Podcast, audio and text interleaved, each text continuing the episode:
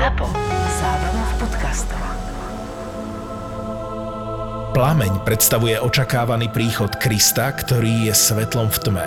Kruhový veniec symbolizuje nekonečného a väčšného Boha, ktorý nemá počiatok ani koniec. Prvý adventný veniec vyrobil v 19. storočí nemecký teológ pre svoje deti, aby ukončil ich neustále vypitovanie sa, koľko času ešte zostáva do Vianoc. V e-shope Českej mincovne teraz nájdete adventný veniec na striebornej minci v darčekovom balení za 46 eur, do ktorého môžete vpísať vianočné venovanie. Link do e-shopu Česká mincovňa SK nájdete v popise tejto epizódy.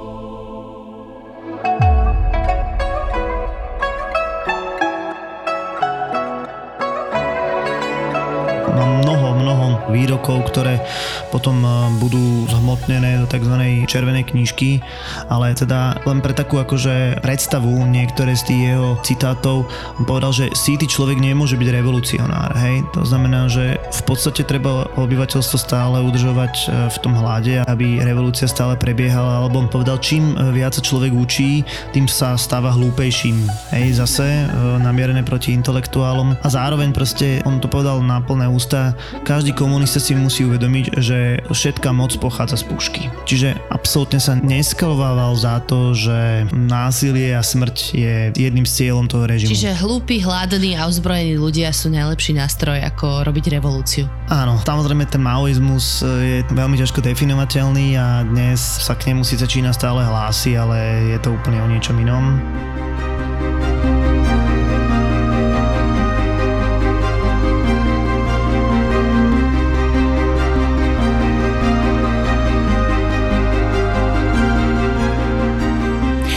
Teda naznačujem aj našu dnešnú tému a to bude, ako sa Čína vôbec dostala tam, kde je teraz a aká možno bola na začiatku 20. storočia. A teda moja prvá otázka je, terajší prezident, respektíve líder čínskej komunistickej strany, je tam už dlhšie alebo kratšie ako Mao Tse-tung? Je tam menej, je tam kratšie ako Mao Tse-tung vlastne terajší predsedovia komunistickej strany Číny sú volení na 5 rokov a on bol teraz zvolený vlastne na tretie bezprecedentné obdobie, ale Mao samozrejme bol na tom trošku inak, on tam e, bol takmer 35 rokov, ťažko sa to vlastne veľmi teraz e, hodnotí, pretože tie tituly boli trošku inakšie. No. Čiže dnes bude reč aj o Mao Tse-tungovi a o tom, kedy sa Čína z tej tradičnej, peknej tej cisárskej Číny stala zrazu výrobňou pre celý svet a čo všetko sa dialo medzi tým. Čiže dostaňme sa k tomu, z čoho teda Čína vychádzala a niekde na prelom 19. a 20. storočia nastavme tú situáciu, aká bola vtedy v tejto fakt obrovskej krajine. Čína konca 19. storočia je naozaj agrárna, pomerne zaostala krajina v porovnaní s ostatným svetom. Pôvodne bola taká uzavretá pred zahraničným obchodom. Briti ju po tzv. Opiových vojnách vlastne prinútili otvoriť svetu, no a koncom 19. storočia je tu dosť veľký odpor voči cudzincom, čo vyústi do tzv. boxerského povstania, ktoré bude bez problémov potlačené zahraničnými mocnostiami a kľudne môžeme povedať, že Čína bude taká kolónia a zároveň nie. Bude tu platiť tzv. politika otvorených dverí, kde si tie silné európske a svetové štáty vlastne budú robiť v Číne, čo chcú. Ty si spomenul tie opiové vojny, akože nebudeme sa tomu nejako do detailov venovať, ale tak dá sa povedať, že tá krajina, najmä tí ľudia boli naozaj takí zhumpľovaní aj práve tým pestovaním opia, že tam existovala veľmi veľká závislosť. Hej, v istých e, časoch bolo opium aj platidlom. Uh-huh. To znamená, že naozaj to bola, myslím si, že je to celkom známe, e, dajme tomu z príbehu Sherlocka Holmesa, to boli jedna z vecí, ktorú Číňania dali svetu, to boli tie opiové puby alebo opiové krčmy, ktoré sa potom exportovali aj do Anglicka či do iného sveta, ale to je naozaj iný príbeh. Mm-hmm. Tá krajina naozaj teda bola v oslabení a tie mocnosti sa robili čo chcú. To teda vyústilo do revolúcie v roku 1911, teda respektíve prelome roku 1911-1912, kedy bol zvrhnutý posledný cisár z manžuskej dynastie. To bol ešte malý chlapec, ktorého poslali do vyhnanstva a teda stala sa z Číny republika, hej? Presne tak. Prezidentom sa stal Suniacen, lekár z vtedy jednotnej strany alebo jednotného hnutia Kuomintang. To bola v podstate v tom čase jediná nacionalistická strana v Číne.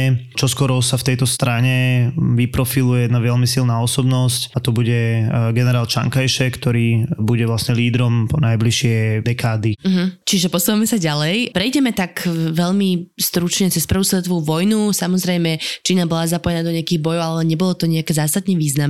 Ale teda v 20. rokoch sa dostáva na scénu teda tá politická opozícia e, k strane Kuomintang a to sú komunisti. Tá komunistická strana bude založená v roku 1921. Sú to vlastne ľudia, ktorí sú ovplyvnení situáciou v Sovietskom zväze. Tá strana vznikne v Šanghaji a budú to ľudia, ktorí budú častokrát mať kontakt aj so zahraničím, napríklad s Francúzskom. V druhej polovici 20. rokov no, postupne prichádza na scénu pre nás veľmi dôležitý Mao Tse-tung. Mm-hmm. No. A on sa teda ako dostal do nejakého popredia?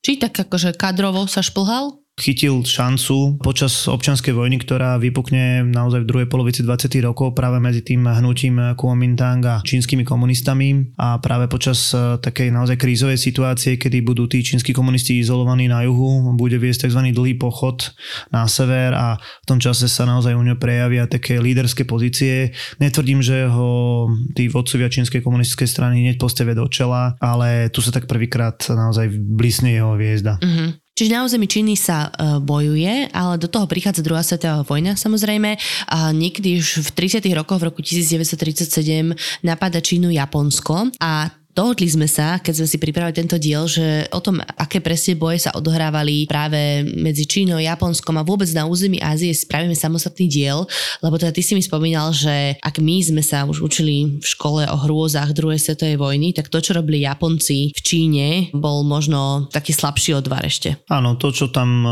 naozaj oni predvádzali nielen v Číne, ale vôbec v celej tej e, východnej, juhovýchodnej Ázii, tak to je e, naozaj veľmi príbuzné tým nacistickým zverstvám v Európe. Takže nechajme to tak. Pre nás je dôležité, že tá občianská vojna bude počas e, druhej svetovej vojny naozaj pod tým tlakom e, Japoncov prerušená a čínsky komunisti vlastne uzavrú prímerie s Kuomintangom a oficiálnym e, šéfom štátu sa stane Chiang Kai-shek, takže Chiang Kai-shek bude lídrom počas druhej svetovej vojny. Mm-hmm. Ako z toho potom Čína vyjde? Po vojne už sme, hej, 36 vlastne, keď sme v Ázii. Už v roku 1945 vlastne komunistická strana Číny nadviaže spoluprácu so sovietmi, to je úplne jasné a bude to mať fatálne následky, pretože tá občianská vojna sa okamžite obnoví. Ak si sa pýtal na to, že ako vyjde Čína z druhej svetovej vojny, tak ako víťazný štát, hej. No ale komunisti tentokrát už v skutočnosti e, najmä s e, pod líderstvom má dokážu napokon v tej občianskej vojne vyhrať a v roku 1949 je vyhlásená Čínska ľudová republika Takže komunisti sú plne pri moci. Čo sa teda stalo s tou druhou stranou? S politickou stranou Kuomintang a s prezidentom Chiang Kai-shekom? Unikli na Tajván, kde si vlastne založili Čínsku republiku a v podstate tento vlastný režim na Tajváne existuje dodnes. Martin Luther King aj Matka Teresa. V zlate aj v striebre. Objavte cyklus Českej mincovne Kult osobností, kam práve pribudol Karl Marx. Predajňu Českej mincovne nájdete v Bratislave na Suchomíte 1. Karla Marxa v zlate alebo striebre si môžete objednať aj v e-shope Česká mincovňa SK. Česká mincovňa SK. Poďme teda k osobnosti Mao Tse-tunga. Zatiaľ si prejdeme nejakú jeho mladosť a také pozadie, že odkiaľ on pochádzal. Keď hovoríme teda o nejakom jeho pozadí, tak eh, on sa narodil v roku 1893, to znamená naozaj na konci 19. storočia, v relatívne eh, bohatej rodine sedliaka. Jeho mama bola vlastne pomerne zbožná buddhistka, čo ho paradoxne neovplyvnilo. Už ako 14-ročný odišiel zo školy a robil e, účtovníka u otca, neskôr spomínal na to, že jeho otec bol prvý imperialista, voči ktorému bojoval. Už e, ako 19-ročný sa prvýkrát oženil a manželka vlastne zomrie pomerne skoro. Mimochodom teda to bude prvé zo štyroch manželstiev. Trochu študoval, v podstate bol učiteľom a neskôr novinárom a necestoval na rozdiel od e, viacerých tých svojich spolusúčastníkov. V roku 1921 vstúpil do komunistickej strany Číny. Mm-hmm. Jej ideály mu boli od začiatku sympatické, takže... Kedy sa teda stáva oficiálnym predsedom? Kedy sa dostáva naozaj na ten top level? Po tej druhej svetovej vojne, keď e, jeho pozícia bola v rámci aj podpory Sovietskeho zväzu upevnená, takže môžeme kľudne vtedy povedať, že e, už je predsedom komunistickej strany Číny. On bude mať neskôr iné tituly, pre ňo bude vyarendovaný taký titul Veľký kormidelník. Ale to sa on tak sám volal, teda, nie? To bol v podstate akože titul, ktorý mu bol vyslovene že pridaný, ale zároveň teda platilo to, že bol predseda komunistickej strany Číny. To bolo to dôležité. Jasná. Čiže sa preupnime do 50 rokov a teda naozaj Čína je bohužiaľ neslávne známa tým, že Mao tam robil práve počas 50 a 60 rokoch naozaj že extrémne sociálno-inžinierské projekty, takže môžeme si ich postupne spomenúť. Začneme teda ešte takým slabším odvarom a to je pozemková reforma. Tak e, pozemková reforma bola úplne logickým plánom komunistov, to sa dialo v podstate v každej aj európskej krajine, e, kam nastúpili komunisti. Išlo o prerozdelenie pôdy alebo vlastníctva pôdy. Zoštátnenie, nejaký, V podstate zoštátnenie, áno, a zároveň teda hlavne bolo zhabanie pôdy, čiže v princípe zlikvidovanie jednej e, celej vrstvy obyvateľstva, také tej starej tradičnej.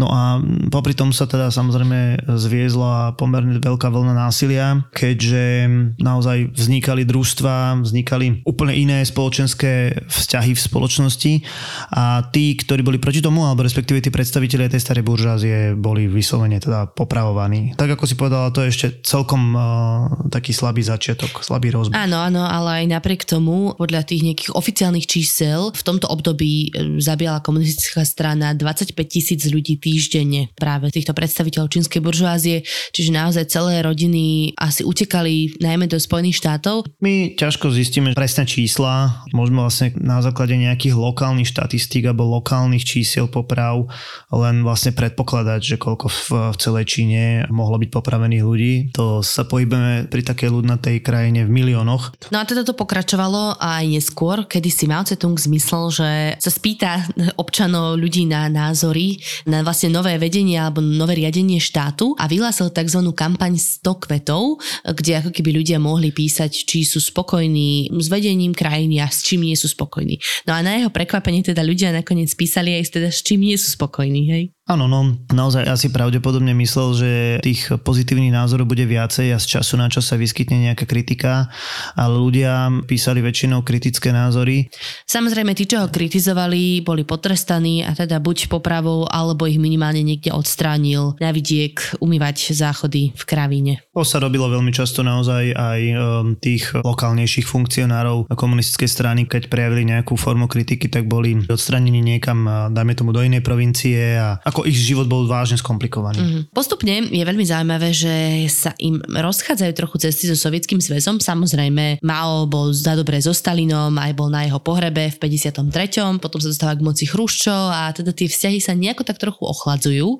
No a teda Mao, aby, neviem, asi ukázal Sovietskému zväzu, že aj Čína na to má, aby im vytrel kocúra, tak si teda vymyslí e, úplne absurdný projekt s názvom Veľký skok vpred a z absolútne poľnohospodárskej krajiny, čo Čína bola, ide robiť teraz zrazu obrovskú fabriku. Presne tak. To bola tak trošku odpoveď aj na tú kampaň 100 kvetov, ktorá teda bola neúspešná. Tak ako si povedala, je to aj reakcia na nezhody so sovietskou stranou.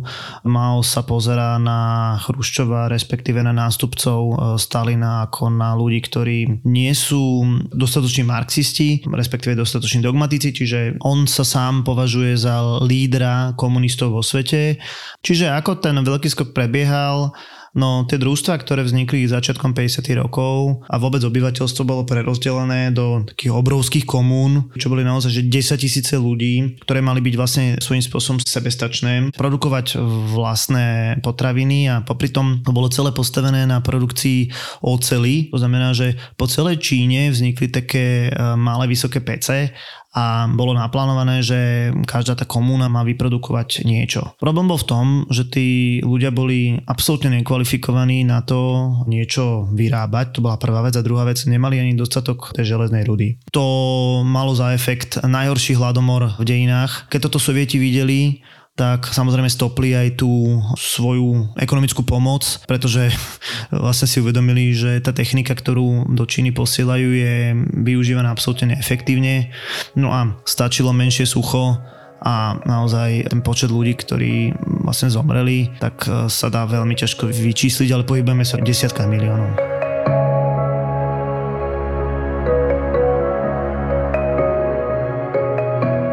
11. november 1959, denník Yang Fang, učiteľky z provincie Henan. Čoraz viac ľudí sa učí čítať a písať. Pozerám sa, ako poukrievajú vzdelanosťou a robí mi to radosť. Verím, že takto sa podarí naplniť plán veľkého kormidelníka Máce Tunga a Čína konečne dostihne ostatné krajiny, ako sú Amerika či Británia. Veľký kormidelník má plán – je podľa neho dôležité, aby si každý, okrem tehotných žien a starcov, skúsil manuálnu prácu aspoň na rok. Ľudí posielajú pracovať buď na dedinu, alebo do továrne. No je pravda, že nespolahlivé živly posielajú aj do pracovných táborov, aby ich prácou prevychovali. Ja som zatiaľ manuálne pracovať nešla. Keď idea vznikla, čakala som min a potom vznikol v rámci veľkého skoku projekt škôl spravovaných ľudom, kde vyučujem v rámci našej komúny. Ľudové komúny sú základné spoločenské jednotky, ktoré zahrňajú všetky výrobné a nevýrobné sféry. Je v nich zavedené skupinové vlastníctvo majetku a bezplatné služby. Už doma napríklad nepotrebujeme kuchyne, lebo sa všetci stravujeme v komunitných jedálniach. Donedávna sme dostávali také veľké porcie jedla, že sa ani nedali zjesť a väčšina sa vyhodila. V poslednom období sa ale prídeli radikálne znížili a sípky sú prázdne. Nebolo totiž ako obrobiť pôdu. Z nariadenia čínskej vlády musela totiž každá komúna vybudovať vlastné malé vysoké pece a zvýšiť tým produkciu ocele. Štát však komúnam nezabezpečil prísun železnej rudy ani paliva, takže sme museli taviť vlastné náradie a oheň v peciach živiť dreveným vybavením z obydlí, drevom z posvetných hájov okolo konfuciánskych chrámov, bá páliť aj celé domy. Keď náradie došlo, nútili ľudoví komisári ľudí, aby šli do hôr hľadať železnú rudu. Je ale pravda, že nikto z nás nevie, ako železná ruda v skutočnosti vyzerá. Je ale dôležité plniť nariadenia veľkého kormidelníka, ktorý chce pre našu krajinu len to najlepšie. Ľudia do pecí hádzali všetky kamene, ktoré aspoň trochu pripomínali kov. Málo kedy však boli úspešní. Ani ocel, ani náradie na obrábanie pôdy. Tento rok sme ešte prežili v relatívnom zdraví, ale začínam mať obavy z toho, čo sa s nami udeje po zime. Občas sa dozvedáme o vzdialených regiónoch, kde hlad už teraz dosiahol také rozmery, že vraj dochádza ku kanibalizmu. A niektorí ľudia dokonca jedia kaolín, ktorý používame pri výrobe porcelánu. Má vraj príjemnú sladkastú chuť a utíši túžbu žalúdka po potrave. Je však nestráviteľný. Preto ľudia, ktorí ho jedia, umierajú. Bojím sa o min. Bojím sa, že taký strašný hlad príde aj k nám, ale verím, že veľký kormidelník má s nami plán, ktorý odvráti nepriazeň, ktorá nás postretla. I keď Hnevá ma, že keby bolo všetko ako predtým, nemuselo k takémuto nešťastiu vôbec prísť. Podľa niektorých zdrojov teda uh, tento hladomor zabil až 35 miliónov ľudí, teda naozaj to boli obrovské počty a teda to, čo sa dialo v krajine, si naozaj viem len ťažko predstaviť. Toto ako vôbec dlho mohla takáto situácia trvať? Naozaj toto bolo povedzme dva roky. Je jasné, že ten veľký skok absolútne zlyhal, aj keď v Maovej hlave sa odohrával ďalej a samozrejme musí dôjsť vlastne k zmene, k znovu zavedeniu peňazí a aké také obnova tých tradičných vzťahov, hej, keďže my sa bavíme o tom, že Mao mal záujem rozbiť aj e, tradičnú čínsku rodinu. A jemu sa, to podarilo, jednou... jemu sa to podarilo dostať do takej miery, že rozdelil rodiny, akože muži, ženy že oddelili zvlášť, ako to bolo hmm. napríklad v Kambodži? Bávame sa o tom, že vlastne pod jednou strechou v tradičnej čínskej rodine žijú tri generácie. Naozaj tá úcta k tým starším to je hlboko zarezané, hlboko vrité do tej čínskej spoločnosti. Tak napríklad toto sa malo vlastne odstraniť. E, nešlo o rozbitie akože tradičného zväzku, ako v, o 20 rokov neskôr alebo 15 rokov neskôr mm. červení kmery. Skôr tak horizontálne, nie vertikálne, keď si to tak predstavujem. Tak by som, áno, áno, áno. Rozumiem. Áno, áno. No a toto tých ľudí nedonútilo teda povstať, vzbúriť sa, akokoľvek odsúdiť toho má? To sa ťažko, naozaj v tomto prípade oni boli radi, že žijú, by som povedal. A do toho samozrejme na pozadí toho rastie čínska armáda. A napriek tomu, že mm, naozaj v krajine obrovský chaos, tak v roku 1964 Číňania oznámili e, úspešné testy jadrových bomb. Tým chcem povedať, že na pomedzi toho celého bola pomerne silná, mocná čínska armáda, takže... Takže nemali sa ako vzoprieť keby aj chceli zrovna. Na týmto môžeme len e, špekulovať. Jasné. Síce pozícia má bola v strane možno oslabená práve po tomto veľkom skoku, on si ale budoval postupne v rámci tých rokov naozaj taký kult osobností a, teda ľudia ho vyslovene úctievali ako poloboha. Tak možno si povedzme niečo viacej ešte o ňom, teda ako o lídrovi, aké mal také hmm. špecifikácie. On teda v skutočnosti bral tú politiku ako nejaké také divadelné predstavenie, ktoré má on sám reží režírovať, je hlavnou hviezdou a ešte aj po prípade divákom, lebo naozaj e, mnohokrát teda rozputal nejaký takýto mega program a potom sa toho ako keby ani nezúčastňoval. Takže na margo toho od e, počiatku 50. rokov buduje naozaj obrovský kult osobnosti, kde sa vytvára nový pozdrav, e, nech žije predseda Mao. Je tvorcom aj vlastnej ideológie, ktorá sa volá maoizmus. Je to také, ja by som povedal, trošku zjednodušenie marxizmu marxizmu a zároveň tak akože väčší triedny boj. Keď sa mám baviť o nejakých takých e, skutočne e, na malových excesoch, tak e, mal bol na naše pomery, myslím si, že veľmi zvláštny človek. Napríklad si neumýval zuby, ústa si vyplachoval len čajom, čo si vieš predstaviť, že ako dentálnu hygienu mal, keď mu zubár povedal, že teda mal by si umývať zuby, tak mu povedal, že ani tiger si neumýva zuby. Bol notorickým fajčiarom, naozaj fajčil jednu od druhej a takisto keď mu lekár povedal, že teda mal by s tým prestať, tak mu povedal, že vlastne fajčenie je tiež forma cvičenia dýchového. Tiež veľmi nedával hygiene, moc sa neumýval, skôr sa tak akože utieral nejakými takými akože vlhčenými utierákom. Mal pohlavnú chorobu, vieme teda, že vedel o tom, že sa nenechal liečiť a tým pádom akože vedome nakazil aj e, niekoľko žien. A teda nie iba svoje uh, štyri manželky, ale mal desiatky mileniek, ktoré boli tolerované. Áno, no, že? Pre nás je dôležitá tá posledná manželka, e, čo bude šangajská herečka. Ona čas 50. 60. rokov bude, najmä v 60. rokov bude dosť často vstupovať do politiky a verme, že táto je tá dôležitá. Mao okrem toho trpel nespavosťou a zároveň závislosťou na množstve liekov, aby zaspal a trpel aj e, veľkými črevnými problémami, čo je až teda fakt, že nechutné. Jasné, že z nášho hľadiska je to asi veľmi ťažko posúdiť, že čo je normálne, hej, ale teda v Európe ako diktátor a v Európe ako by asi na základe tohto nemal taký kult osobnosti. No, to je zase môj názor. Mm-hmm. Že... Mne vieš čo, akože niektorými tými črtami trošku pripomína Mussoliniho, ale nie tým, ako nedbal o hygienu, ale skôr takým tým mačizmom a vzťahom k ženám možno. Hej, no tak Mussolini to preháňal, ale áno, tá pozícia toho silného jedinca je dôležitá. Celý život Mao bojoval vlastne proti imperialistom, ale v podstate bol z predaja svojej červenej knižky, čo bola vlastne kniha plná jeho citátov, zarábal vlastne milióny. Konec koncov toto bolo zase spoločné s Hitlerom, hej, ktorý zase zarábal obrovské peniaze na Mein Kampfe, lebo tí ľudia to museli mať, hej. Áno, áno. A ešte paradoxne býval v paláci v zakázanom meste, tam, kde predtým sídlili cisári a teda stáročia proste proste čínskych rodín, tak Presne. on sídlil v tomto istom paláci. Absolútne sa o to nedištancoval, to je tiež taká vec, že v podstate sa považoval za novodobého cisára, ale keby mu to niekto povedal, tak uh, skončí zle. Hej, takže veľmi zvláštne. No. Mm-hmm. no a ešte jednu takú fajnotku sme si nechali. On, ako si spomínal, trpel naozaj že črevnými problémami a konštantnou zápchou z toho, že jedol toľko veľa liekov na spanie a teda mal špeciálnu požiadavku na tú svoju štvrtú manželku, aby mu pomohla sa vyprazňovať tým, že mu teda vobchá prsty do konečníku.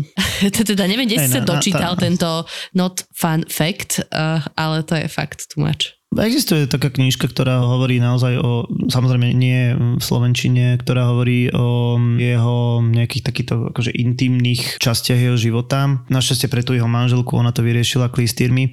I keď teda tesne pred e, povedzme smrťou alebo posledné roky života, tak by som povedal, sa s ňou de facto rozviedol a vždycky, keď ho musela navštíviť, tak musela požiadať o zvolenie a musela určiť aj akože dôvod návštevy a on je to väčšinou zamietol. Akože keby no, sa ešte pokus musela zabiť nakoniec, hej?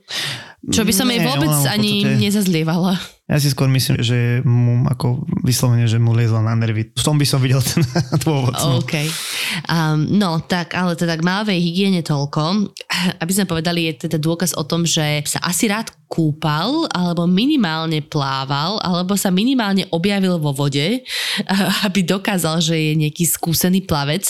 To mám opäť takú zase paralelu s tým Mussolinim, že tiež sa na všelijakých takýchto športových aktivitách objavil a o tom si viacej povieme v našom príbehu.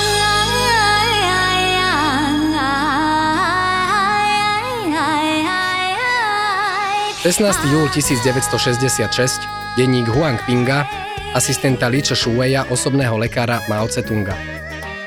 Och, zase to plávanie. Vydesil som sa, keď som sa dozvedel, že má Mao v pláne opäť preplávať Yangtze Tiang. Naposledy to urobil pred desiatimi rokmi, keď plával aj v Perlovej rieke a v rieke Xiang. 毛泽东从青年时代起就喜好体育锻炼。 Na tú Perlovú rieku spomína doktor Lee obzvlášť rád. Ja som vtedy ešte s doktorom Lee nepracoval, ale tento príbeh som už zo párkrát počul. Bolo to ešte v roku 1956, keď Mao doktora Lee nečakane poveril otestovaním vody v Perlovej rieke. No čože tam natestujete? Keď sa chcete kúpať poniže niekoľko miliónového mesta Kanton? Ani by som nevedel povedať, či je odpornejšie to, že tam ústi mestská kanalizácia alebo potrubia z továrny. Môžete si teda vybrať medzi priemyselným a ľudským odpadom. Mao bol však neoblomný. Bude sa plávať a bude sa plávať priamo tu a teraz. Jeho ochranka aj miestni úradníci sa mohli zblázniť od strachu. Akurát si tiež mohli vybrať čoho. Buď zo samotného hromžiaceho má a jeho hnevu, keby sa mu postavili na odpor, alebo z toho, že ochorie, či sa nedaj Bože utopí. Všetko ale bolo zbytočné. Mao vtedy skrátka zišiel z lode po rebríku a brhol sa do vody. Doktor Lee musel ísť s ním a byť mu na blízku, keby sa čokoľvek stalo. Nemal so sebou chudák ani plávky, keďže veľký kormidelník sa rozhodol z ničoho nič. Tá voda bola strašne špinavá. Triasol sa hnusom doktor Lee ešte aj po rokoch, keď mi o tom rozprával. Páchla, a kde tu som zretelne videl kusy ľudských hovien. Maovi to však neprekážalo. Nášal sa na chrbte, jeho veľké brucho trčalo ako gulatý balón, nohy voľné, ako by ležal na pohovke. A teraz, po desiatich rokoch sme sa zase museli ísť kúpať. Veľký kormidelník sa dopočul, že jeho neprajníci medzi ľudom šíria klebety o jeho pokleslom zdraví. Je to predsa len už 73-ročný muž, ktorý sa neumýva, len sa utiera veľkým uterákom, obľubuje masné jedlá, je silný fajčiar a dalo by sa polemizovať aj o závislosti na liekoch na spanie. Na stresujúce obdobia Mao reagoval rôznymi symptómami, ktoré okrem nespavosti a zápchy zahraniali závraty, nechutenstvo, vrbenie kože či depresiu. Jeho zdravotný stav sa však na verejnosti nepretriasal, naopak, vždy sa držal v prísnej tajnosti.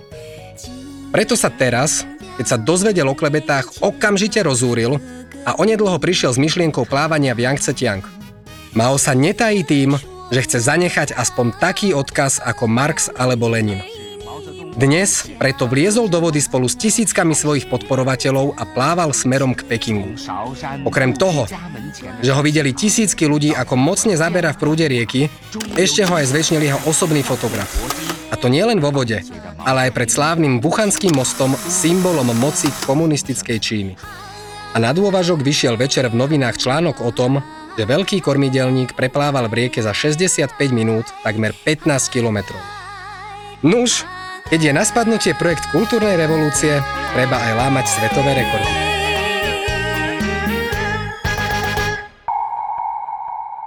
S týmto plávaním to bolo celkom také zaujímavé aj možno v rámci nejakej zahraničnej politiky. Už sme hovorili, že teda sa Mao s Chruščovom nemal moc rád a pripravil na ne takú pascu, že jeden um, meeting, myslím, že dohodol na nejakej plavárni, ale teda Chruščov nevedel plávať, tak ho tak chcel akože strápniť. Tak ako sa vyvíjali nejaké takéto vzťahy Číny a ostatného sveta? Čína mala trošku problém v tom, že teda väčšina západného sveta ju neuznávala. Hej, to znamená, že jedno zo základných snách bolo, aby tú Čínsku ľudovú republiku západné štáty, najmä teraz Spojené štáty americké a ostatní uznali. To je jedna dimenzia. A druhá dimenzia je obnova nejakého toho starého čínskeho územia, čo sa prejavilo napríklad teda obsadením Tibetu a niektorých ďalších okrajových častí, ktoré vlastne odpadli, či už teda počas tej prvej čínskej revolúcie alebo počas druhej svetovej vojny. Takže boli ktoré územia napríklad? Povedať, to je ten Turkestan, to sú pohraničné oblasti vlastne medzi Mongolskom a Čínou a Sovietským zväzom. Inak na Margo tohto dôjde aj ku konfliktu s Indiou, čo teda tieto dva naozaj najľudnatejšie štáty, keď sa pustili do seba, tak to tiež nemuselo byť úplne v poriadku a dodnes vlastne nemajú vyriešené niektoré pohraničné vzťahy medzi sebou. Ale naozaj kľúčový vzťah bol s tým Sovietským zväzom, dokonca teda v koncom 60. rokov došlo aj k vojenskému konfliktu na severe Podcast Tak bolo ti exkluzívne prináša Česká mincovňa. Česká mincovňa SK. Prejdeme na také obdobie kultúrnej revolúcie, teda v polovice 60 rokov kedy si Mao povie, že vlastne v rámci svojho väčšného triedného boja by bolo na mieste zlikvidovať všetko, čo je staré a odkazuje na tú imperialistickú Čínu. A začne sa obrovská masová likvidácia naozaj historických tisícročných artefaktov, čo je podľa mňa absolútne strašné. Tak ako to prebiehalo? Ako to postupne gradovalo? Kultúrna revolúcia bude vlastne reakcia na to oslabenie alebo dočasné oslabenie Maovej pozície v komunistickej strany Číny. Inak zohrá tu veľmi dôležitú rolu práve tá jeho manželka, ktorá bola teda herečka a mala ambíciu sa vlastne, alebo mala možno povedané aj právo sa trošku starať do kultúrnych vecí a teda ona práve povedala, že v divadlách sa stále hrajú také hry, ktoré majú tú tradičnú čínsku kultúru, niekedy čínske mytológia, dráci a podobne, že to je proste v tom čase nepristojné a za efekt to bude mať to, že študenti budú vlastne útočiť na svojich učiteľov, najskôr na školách a potom vlastne v celom štáte vzniknú také červené gardy, tvorené lúzou, ktoré, tak ako si povedala, budú ničiť historické artefakty, budú vyhadzovať e, veci z múzeí, budú útočiť, e, dáme tomu, na archívy, hej, a to je také zaujímavé, že proste aby zistili informácie. A potom to zajde k tomu, že začnú strihať ženám vrkoče, pretože to je západný štýl, začnú strhávať mužom západné nohavice, budú útočiť na reštaurácie kvôli tomu, že ich menu obsahovalo nejaké tradičné jedlo, po prípade teda nejaké západné jedlo. Neskôr teda budú zakázané sukne s rozparkom, v štáte sa nebude môcť predávať kozmetika, slnečné okuliare či iná paráda. Pouličné umenie, ako ja neviem, nejakí speváci, čo je relatívne v Číne populárne a tradičné, to bolo tiež zakázané. Takisto vlastne ľudia nemohli púšťať drákov ani ohňostroje.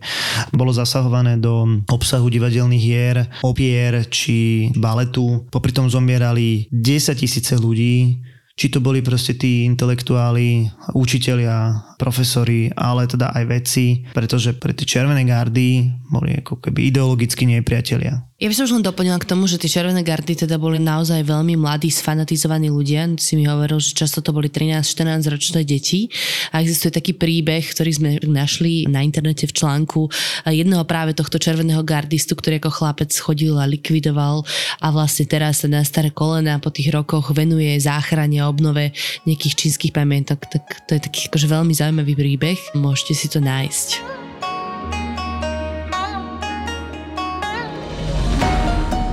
3. marec 1967, denník Liu Huifeng, céry maliara Liu Longa.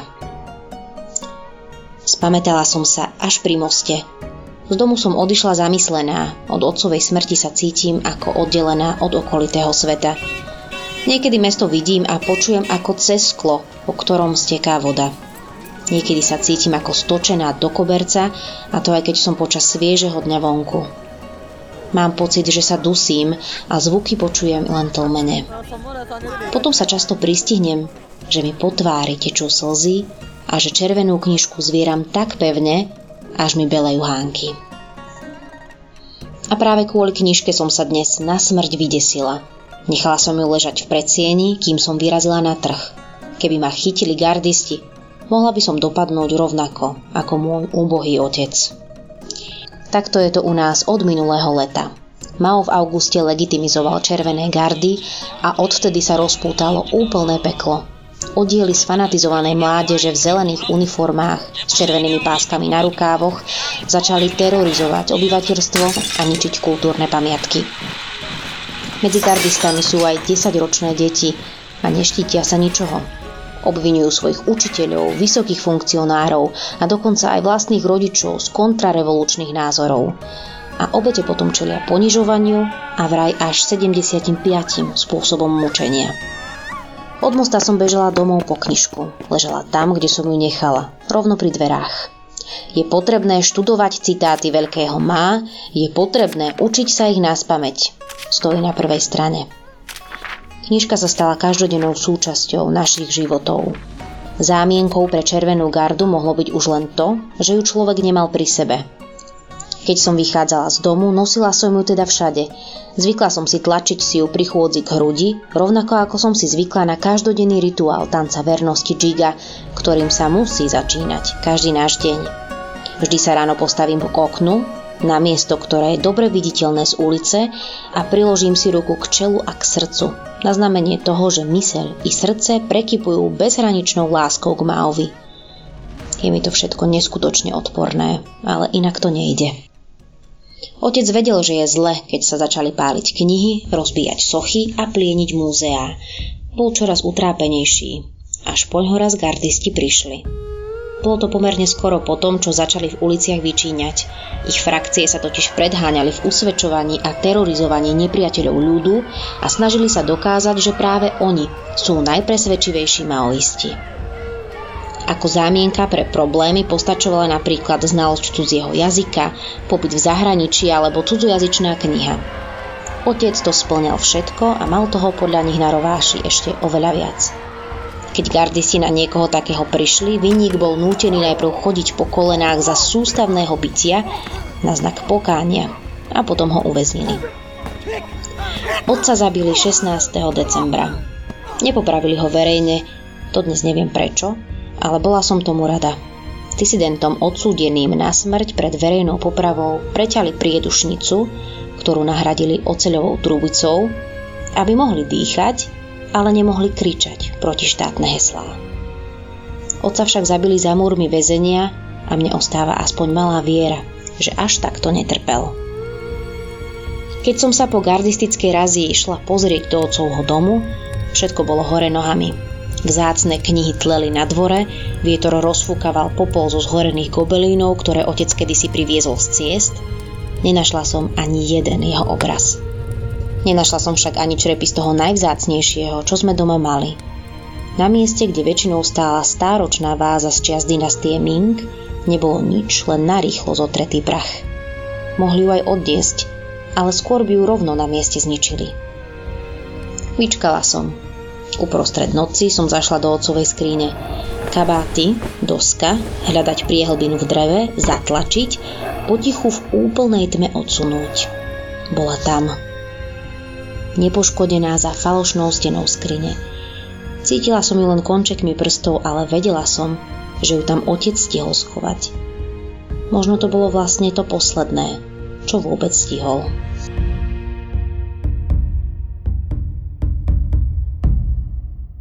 Tento teror nakoniec skončil tak, že vlastne sa dostal do takých neuveriteľných rozmerov, že musela zasiahnuť armáda a naozaj tie červené gardy zabíjali ľudí na ulici, Väčšinou to teda bolo o nejakom takom živelnom násilí, hej, že vytiahli nejakého, povedzme, že učiteľa, ale mnohokrát to boli teda aj predstaviteľe komunistickej strany, ktorí sa nejak vyjadrili voči kultúrnej revolúcii. Mnohokrát museli nosiť nejaké čapice s heslami, niečo na spôsob taký nejaké, že somárskych uší a museli nosiť ťažké tabule na krku, kde bolo proste napísané nejaká seba kritika a mnohokrát niekomu v tom dave rúplo a proste ich ubili na smrť. To akože bolo absolútne nekontrolovateľné. Napokon, tak ako si povedal, musel zasiahnuť armáda, pretože krajina bola de facto v občianskej vojne alebo na pokraji občianskej vojny, pretože tam už v podstate každý, niekedy tie červené gardy sa vlastne púšťali sami do seba, niekedy sa púšťali do robotníkov, tí sa bránili. Som sa tak chcela akože to či spýtať, že vzdelanosť asi nebola v krajine v rozpuku v týchto časoch. Ako oni si e, samozrejme uvedomovali v tých 60 rokov, že potrebujú aj také technické kádre, keď tá krajina má nejaký spôsob napredovať, tak však tie čínske vysoké školy boli dôležité. Teraz samozrejme neberme, že tá inteligencia bola nejaká akože veľká časť spoločnosti, ale akože boli to 10 tisíce ľudí, ale zase povedzme na druhej strane, že tými obeťami tej kultúrnej revolúcie boli mnohokrát absolútne nevinní ľudia. Niekedy sa vlastne trestalo a mnohí ľudia za to naozaj zaplatili aj životom len za to, že nemali pri sebe červenú knižku. Po prípade, že nevedeli nás pamäť nejakú časť. Ej, proste to bolo absolútne pre nás veľmi ťažko predstaviteľné obdobie, čo sa tam dialo. Áno. On teda nakoniec zasiahol štát, zakázal červeným gardám vraždiť a nakoniec ich myslím, že aj úplne rozpustili. Ale teda krajina už bola v dezolátnom stave, a napriek tomu Mao Tse-tung bol na svojom vrchole. No a teda, ako sa z Číny stala, alebo teda ako sa z takejto polorozpadnutej Číny zrazu stáva fabrika celého sveta? No, môže za to samozrejme aj vývoj v studenej vojne, kedy teda v 70. rokoch sú tie sovietsko-americké vzťahy tak trošku v um, takej slepej uličke a začne tzv. pingpongová diplomácia. Výsledkom toho bude, že Spojené štáty americké uznajú Čínu a teda, že prezident Richard Nixon navštívi Čínu, čo bude teda veľmi, veľmi dôležité. Uh-huh. A prečo z toho pingpongová diplomácia? Súviselo to samozrejme s návštevou pingpongového alebo stolnotenisového amerického mústva v Číne. To sme mohli vidieť aj v vlastne Forestovi Gumpovi. A je tam tá náražka, celkom pekná. No a vtedajší minister zahraničia Henry Kissinger vlastne tajne navštívil Čínu a dohodol veci. Kissinger, jeden z najväčších diplomatov 20. storočia, to spomína vo viacerých knihách, že čo sa v tej Číne vlastne dialo. A takže preto pingpongová diplomácia. A toto je vlastne začiatok takého stavu, že Čína je uznaná za v podstate tretiu veľmoc a jej e, status sa mení. Dôležitá vec je aj to, že Mao výrazne stárne, dochádza mu dých a tá kultúrna revolúcia v podstate teda trvá až do jeho smrti v roku 1976. No a teda uznajú za veľmoc tretiu veľmoc Američania? Alebo tu sa tak akože aj ostatné krajiny popridávali? Uznajú ju Američania, tým pádom vlastne povedzme, že ju uzná ako západný svet. Je to ako taký natrut Sovietskému zväzu. Tak oni chceli spojencov, a... nie? Hralo sa o to, že na koho stranu sa prikloní Čína. V podstate áno, ale ako nebolo reálne teraz, že aby, dajme tomu, Čína vstúpila do NATO. To nebolo reálne, ale využívali to, že teda čínsko-sovietské vzťahy sú po tom konflikte naozaj veľmi zlé. No a teda čo to malo za následok v krajine? Podarilo sa konečne rozbehnúť výrobu naplno? Za to bude môcť jeden človek, ktorý sa volá Teng Xiaoping. On e, teda nástupí až po smrti, má e, naozaj krátko po smrti v roku 1976 sa rozputá v podstate veľký boj o moc, keďže Mao oficiálne nestanovil svojho nástupcu, alebo respektíve nebolo to úplne jednoznačné. Práve tento Teng Xiaoping on e, bol niekoľkokrát tak zatratený a bol veľmi verný Maovi počas celého života. Napriek tomu ho niekoľkokrát z tých čelných pozícií odstránili. No a na druhej strane bude stať práve Maová žena spolu so svojimi spolupracovníkmi, tzv. gang štyroch. No a vlastne podarí sa to, že za neúspechy kultúrnej revolúcie bude obvinená práve Maová žena, neskôr popravená a v roku 1977 tento Teng Xiaoping sa de facto ujme líderstva v Číne a urobiť ďaleko siahle ekonomické reformy, ktoré otvoria naozaj tú ekonomiku svetu a tak ako si povedala, z Číny sa stane fabrika sveta. Musíme povedať ešte teda taký dovetok, pretože my sa nebudeme venovať tým eh, veciam, ktoré sú, dajme tomu, posledných 30 rokov v Číne, ale jeden kľúčový moment, ktorý nastal v roku 1989, aj na margo toho, čo sa deje vo svete, eh, vlastne končí studená vojna, rozpadá sa východný blok, tak aj Čínu neobídu niektoré demokratizačné prvky, alebo aspoň snahy o demokratizáciu čo vyústi do viacerých študentských nepokojov. No a najznámejšie je pokus o študentskú revolúciu na námestí Nebeského pokoja v roku 1979, čo teda skončí tým známym masakrom, povolaním tankovej armády alebo tankovej jednotky a, a vlastne pán Boh vie, koľko študentov vtedy zomrelo, alebo ľudí v Číne zomrelo.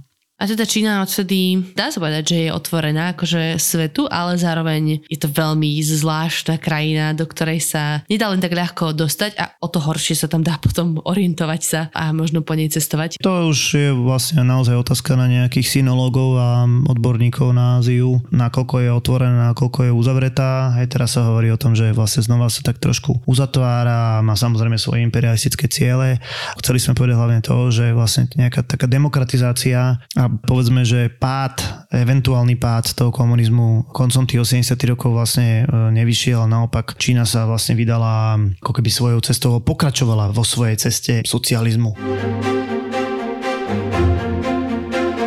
Prejdime si nejaké popkultúrne odkazy ešte na záver. Určite musíme spomenúť knihu, ktorá pojednáva o modernej Číne, nie len o modernej Číne, Super veľmoc s otáznikom.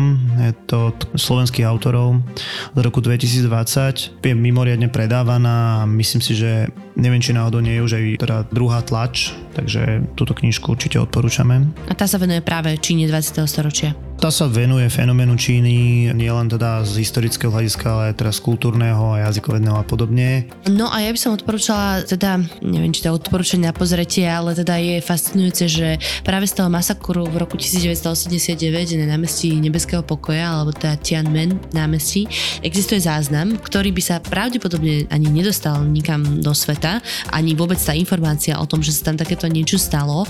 Keby zrovna na mieste neboli prítomní zahraniční novinári z BBC CNN, bol to taký akože mix, ktorí teda zachytili celú túto situáciu a potom to zvestovali teda ostatným ľuďom a z tohto teda existuje záznam. Ešte jeden film ma napadol na Margo tejto situácie a to je 7 rokov v Tibete. To je založené na rovnomennej knižke rakúskeho horolezca a teda je to z rokov 44 až 51, kedy sa teda skupina horolezcov vyberie zdolať Nanga Parbat do Himalájí a vlastne celá táto politická, veľmi turbulentná situácia v Číne sa mení, Tibet je obsadený a tak ďalej a to je v tom filme veľmi pekne ukázané, čiže to je moje odporúčanie ešte. Čínska mytológia hovorí o broskyni, ktorej korene stráži drak, korunu ochraňuje Fénix a jediný plod, ktorý sa urodí každých 3000 rokov, zabezpečí človeku nesmrteľnosť. V severských ságach nájdeme zase Yggdrasil, jaseň, ktorý prerastá všetkými rovinami existencie a predstavuje samotný vesmír. Stromy patria k najúctievanejším symbolom na svete. Strom života symbolizuje jednotu a vzájomné prepojenie všetkého stvorenia. Hľadáte originálny vianočný darček? Ak ste videli Game of Thrones, tak tento strom pripomína najviac práve ten biely zo seriálu unikátnu striebornú mincu s brúseným českým kryštálom z darčekovej série Crystal Coin s motívom stromu života s dúhovými kryštálovými listami za 116 eur nájdete v e-shope Česká mincovňa SK. ZAPO. Zábrná v podcastovách.